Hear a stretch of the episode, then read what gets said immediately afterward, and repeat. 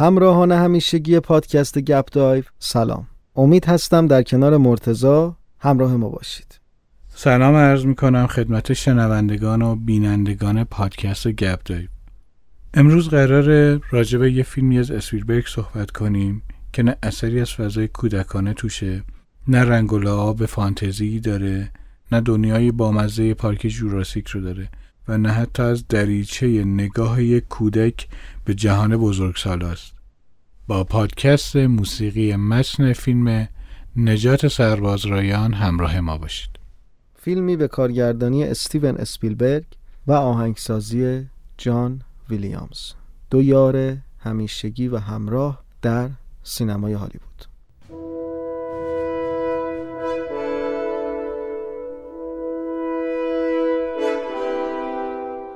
این فیلم در 24 جولای 1998 اکرام میشه و در مدت کوتاهی می‌تونه یکی از پرفروشترین فیلم های سال 98 بشه. و همچنین دومین فیلم پرفروش جهان که البته قبل از اکران فیلم بلید در رتبه اول قرار داشته و بعد از اینکه فیلم بلید که محصول مارول هم هست اکرام میشه در رتبه دوم قرار می‌گیره. و همچنین در یازده بخش نامزد اسکار میشه.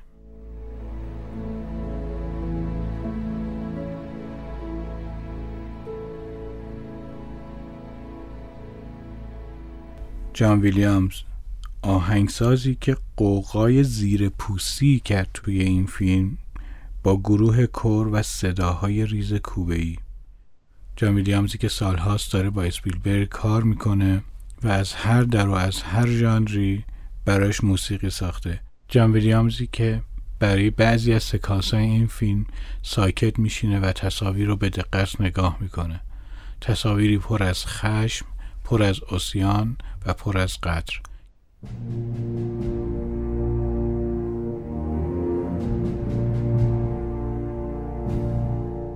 همونطور که می‌دونید قصه این فیلم در مورد حمله نورمندی هستش. این فیلم در سال 2014 به عنوان یک اثر تاریخی انتخاب میشه. مشخصه هایی که این فیلم رو شاخص می‌کنه میشه گفت در درجه اول 27 دقیقه ابتدایی فیلم هست و اون فضاسازی که از جنگ اسپیلبرگ داره نشون میده. اون ترس و استراب اون واقع گرایی که شما توی اون صحنه می‌بینید شاید بشه گفت تا اون زمان به این شدت در پرده سینما نشون داده نشده بوده و بعد از خودش تاثیرات بسیار زیادی رو می‌ذاره. تا جایی که خیلی از فیلم هایی که بعدا در ژانر جنگ ساخته میشه میشه گفت کاملا تاثیر گرفته از این فیلم و سبک روایت این فیلم بوده.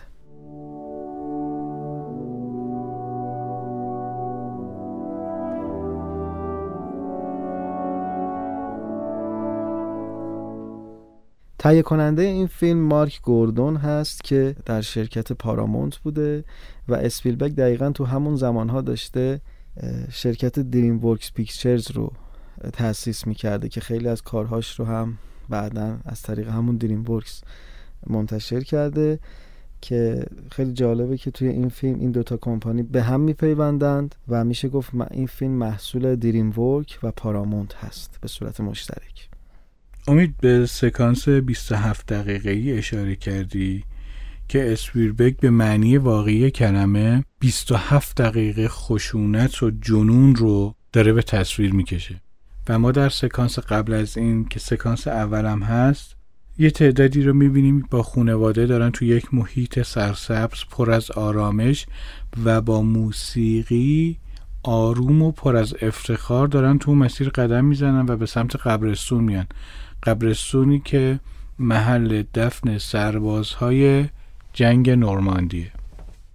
دقیقا توی همین صحنه که پیرمرد در حال قدم زدن هست با ناامیدی و ناراحتی صدای فرنچ هورن و ویالون ها رو میشنوید که همراهی می‌کنه این پیرمرد رو و میشه گفت توی اکثر لحظات این فیلم و موسیقی از اینکه موسیقی اندوهگین بشه جلوگیری شده. موسیقی خیلی با افتخار هست. یعنی شما تصویری که می‌بینید شاید تصویر کمی احساس ناراحتی داشته باشه ولی موسیقی اون چاشنی احترام رو به کار اضافه کرده. برای مثال ترک اوماها بیچ که در همین صحنه هم قسمتش پخش میشه. با اینکه میشه گفت احساسی ترین قطعه موسیقی فیلم هست اما باز هم به ناراحت کنندگی مثلا مثل فیلم شیندرلیست نیست. این افتخار و این از خودگذشتگی در بزرگداشت اون سربازانی که در اون جنگ کشته شدن رو می‌خواد به تصویر بگیره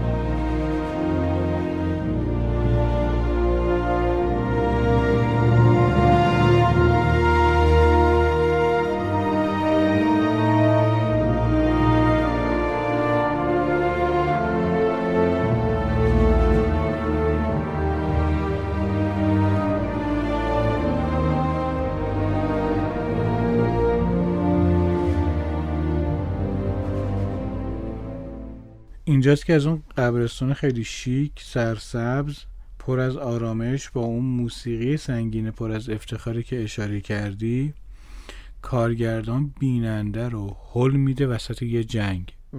شما خودتو وسط یک قایق جنگی پر از سرباز می‌بینی توی دریای پرتلاتوم هوای ابری که تو چهره بازیگرا پر از استرسه. یک تعلیقی رو داره ایجاد می‌کنه و توی اون پلن که دارن در قایق باز می‌کنن تنها چیزی که شروع میشه صدای شلیک و خشونته.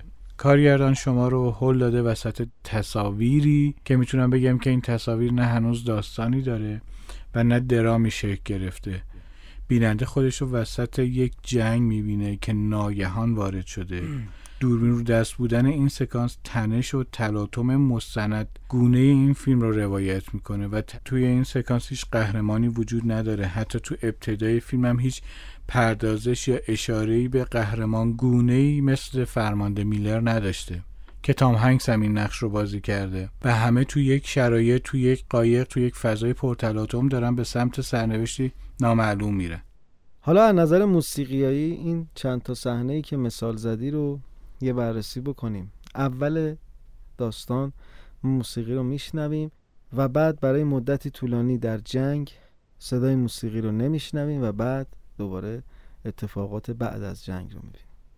اتفاقی که توی این فیلم افتاده اینه که اسپیلبرگ و جان ویلیامز بارها و بارها فیلم رو با هم دیدن و تصمیم گرفتن که در صحنه هایی که نبرد و جنگ وجود داره موسیقی نداشته باشن. خیلی در این مورد میشه صحبت کرد. دلیل این چیه؟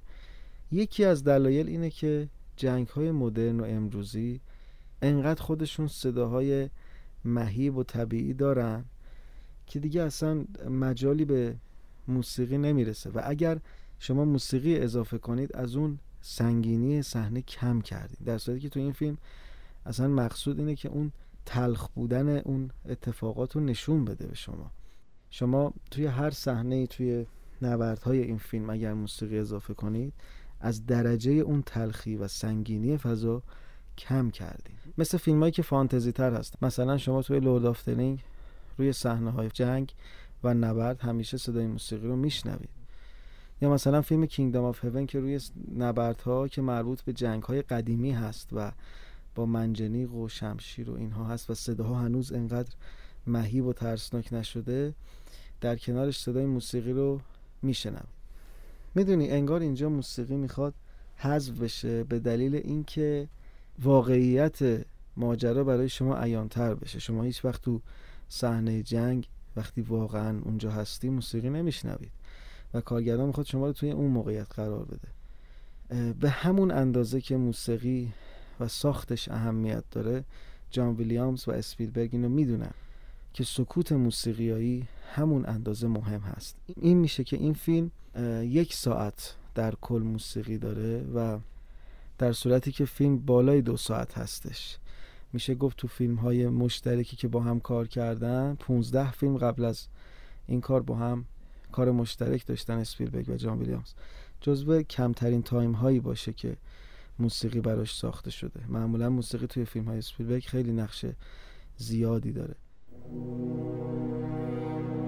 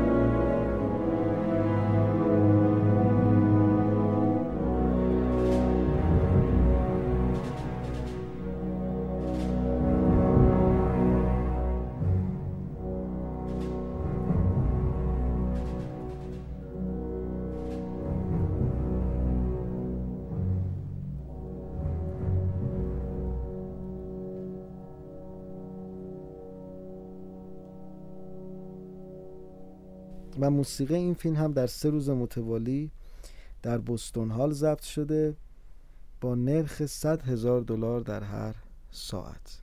و اسپیلبرگ اصرار داشته که موسیقی در این سالن ضبط بشه به دلیل گرمای خاصی که در آکوستیک این سالن وجود داره و صدای امبینتی که حالا شاید صدای بادگونه بگیم صدای نویز هوایی که خیلی کم توی این سالن هست و شما رو به واقعیت نزدیکتر می‌کنه در موسیقی فیلم. این خیلی اتفاق مهمیه.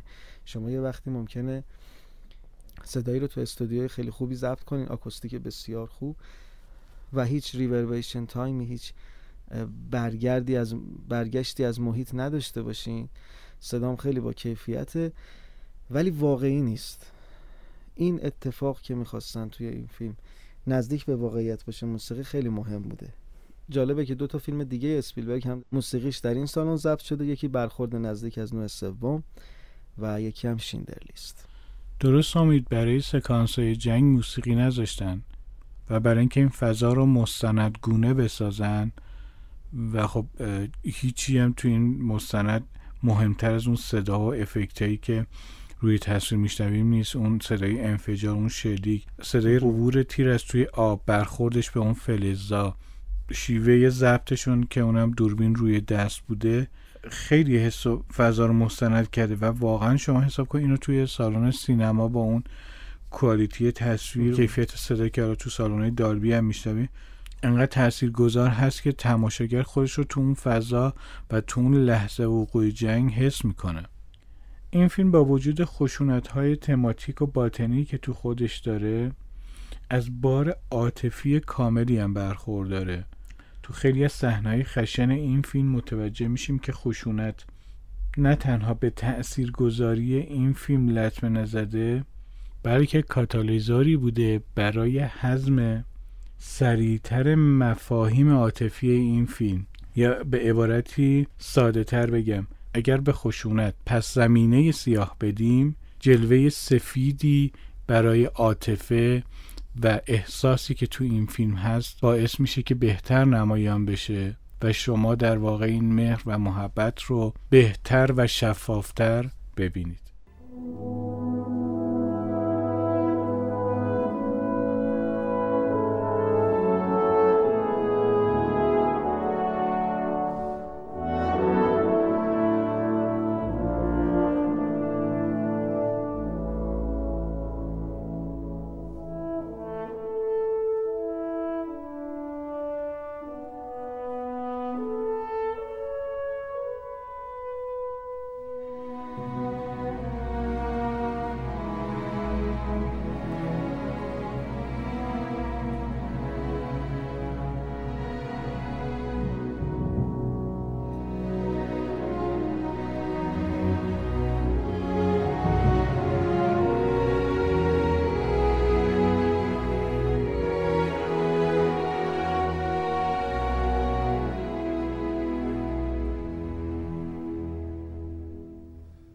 شاید این همه خشونت که راجبش صحبت شد به خاطر داستانهایی باشه که پدر اسویربرگ تو جنگ جهانی دوم به عنوان متصدی بومفکن که بوده برای اسویربرگ تعریف کرده و همه این تصاویر رو ممکنه به خاطرات پدرش بشه تطبیق داد.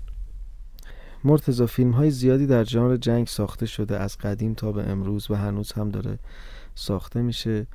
یه سریشون حالا ضد جنگن یه سریشون میان یه تقدسی به جنگ میدن. حالا مدل های مختلف. چه اتفاقی میفته که نجات سربازرایان انقدر خاص میشه و چه تفاوتی با دیگر فیلم های جنگی داره؟ خب یه بخشیش که حالا بحث موسیقی هست ولی خب از نظر کلی چجوری می‌تونیم دسته بندیش کنیم؟ ببین امید برداشت من اینه که میشه فیلم های جنگی رو به سه دسته تقسیم کرد. یک فیلمایی که در ستایش و تقدس جنگ ساخته میشن. اون کشور سازنده اون فیلم خودش رو تو جایگاه بالاتر و به حق تری می‌دونه و طرف روبرو رو یک متخاصم متجاوز شیطان صفت در نظر می‌گیره و برای خودش یک جایگاهی می‌سازه با این فیلم.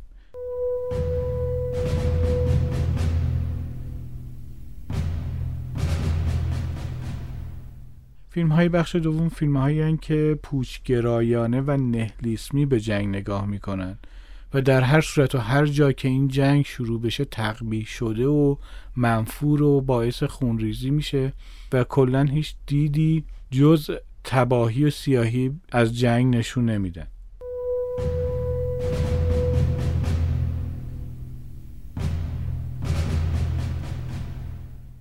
بخش سوم فیلم هایی که مثل همین فیلم نجات سرباز رایان واقعیت جنگ رو نشون میدن و فراتر از اینکه بخواد داوری کنه که کدوم طرف به حقه دارش اون شرایط بد و ناگوار رو به تصویر می‌کشه و می‌تونیم این فیلم رو تو این بخش سوم قرار بدیم. مثل دیالوگی که تو این فیلم میگه که من هر نفر رو که می‌کشم احساس می‌کنم یک قدم از خونم دورتر شدم.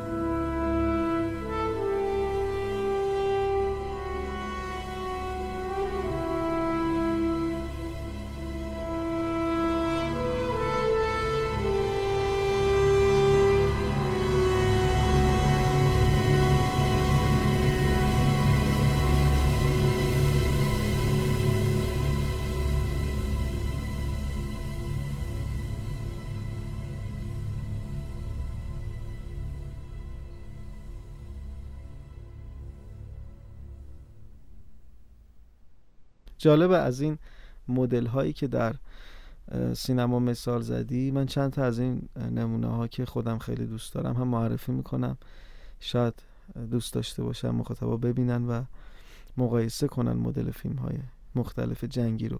مثلا فیلم هکساریج در بخش فیلم های ضد جنگ می‌تونیم دسته بندیش کنیم. یا پوچگرایی که در جنگ وجود داره مثلا فیلم کولد وار. و نجات سربازایان هم که داریم در موردش صحبت می‌کنیم و در احترام به کسانی که در جنگ کشته شدن ساخته شد. یه قطعه خیلی معروف و مشهوری داره این فیلم به نام هیمن تو د فالن که حتی در روزهای تاریخی که امریکا داره مثل مثلا مموریال دی امریکا یا روزهایی که براشون خیلی مهمه و حس وطن پرستی داره این موسیقی رو حتی تو رادیو هم پخش می‌کنن. تنها موسیقی این آلبوم هست که گروه کور داره. گروه کور تنگل وود فستیوال کورس هم باشون همکاری کرده که در موسیقی های دیگه جان ویلیامز هم تجربه همکاری داشته.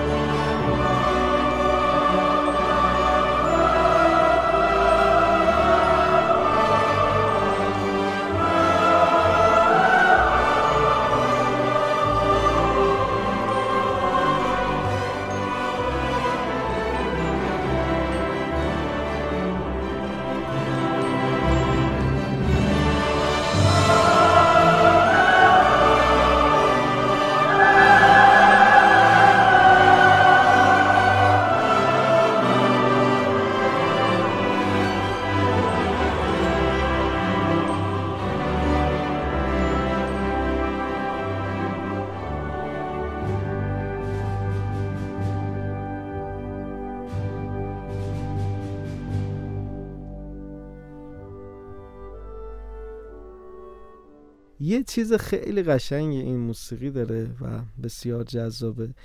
جان ویلیامز یه وقتایی میاد یه علمان های مینیمالی رو استفاده می‌کنه توی موسیقی ارکسترال که با همون موسیقی ارکسترال به شما فضا رو معرفی می‌کنه.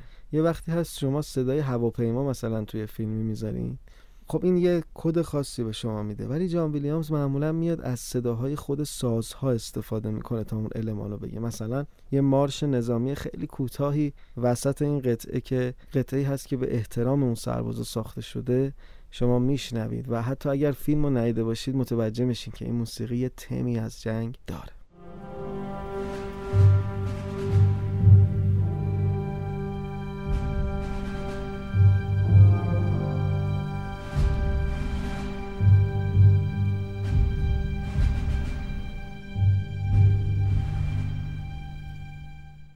می‌خوام سکانسی رو به یاد بیاریم که سربازا توی کلیسای متروکه مطرح می‌کنن و این اثرات و جراحات روحی ذهن رو داره نشون میده که این سربازا می‌پرسن اگه خدا با ماست پس چه کسی با دشمنه؟ درسته این یه برداشت هست البته چون در کل این فیلم خیلی قضاوت نمی‌کنه و داستانها رو اتفاقها رو نشون میده و هر کسی بنابر اون اتفاقهایی که حالا تجربه کرده می‌تونه با این فیلم در هر جایی که هست احساس همزاد پنداری کنه.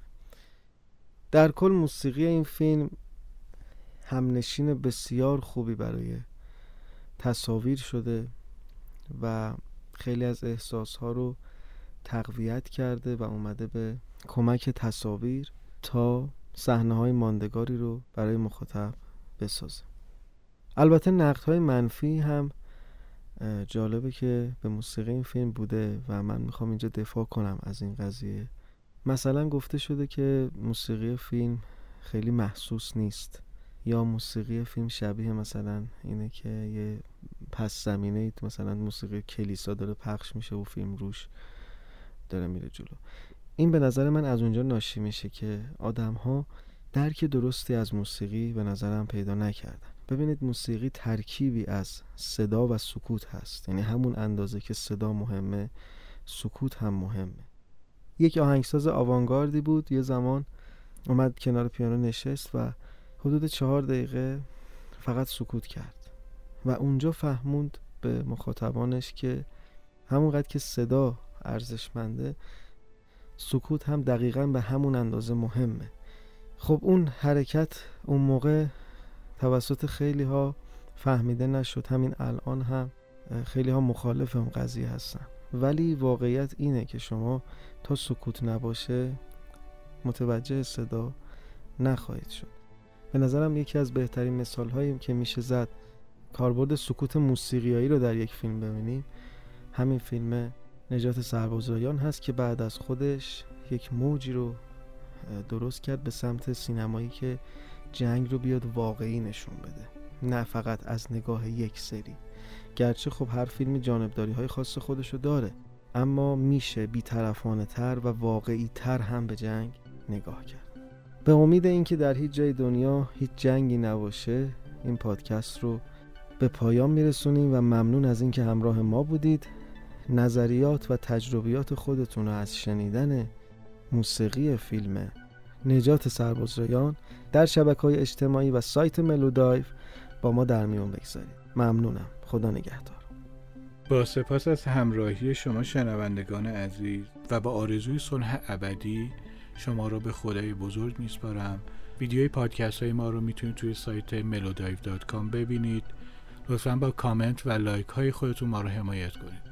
تا پادکست بعدی خدا یار و نگهدار شما.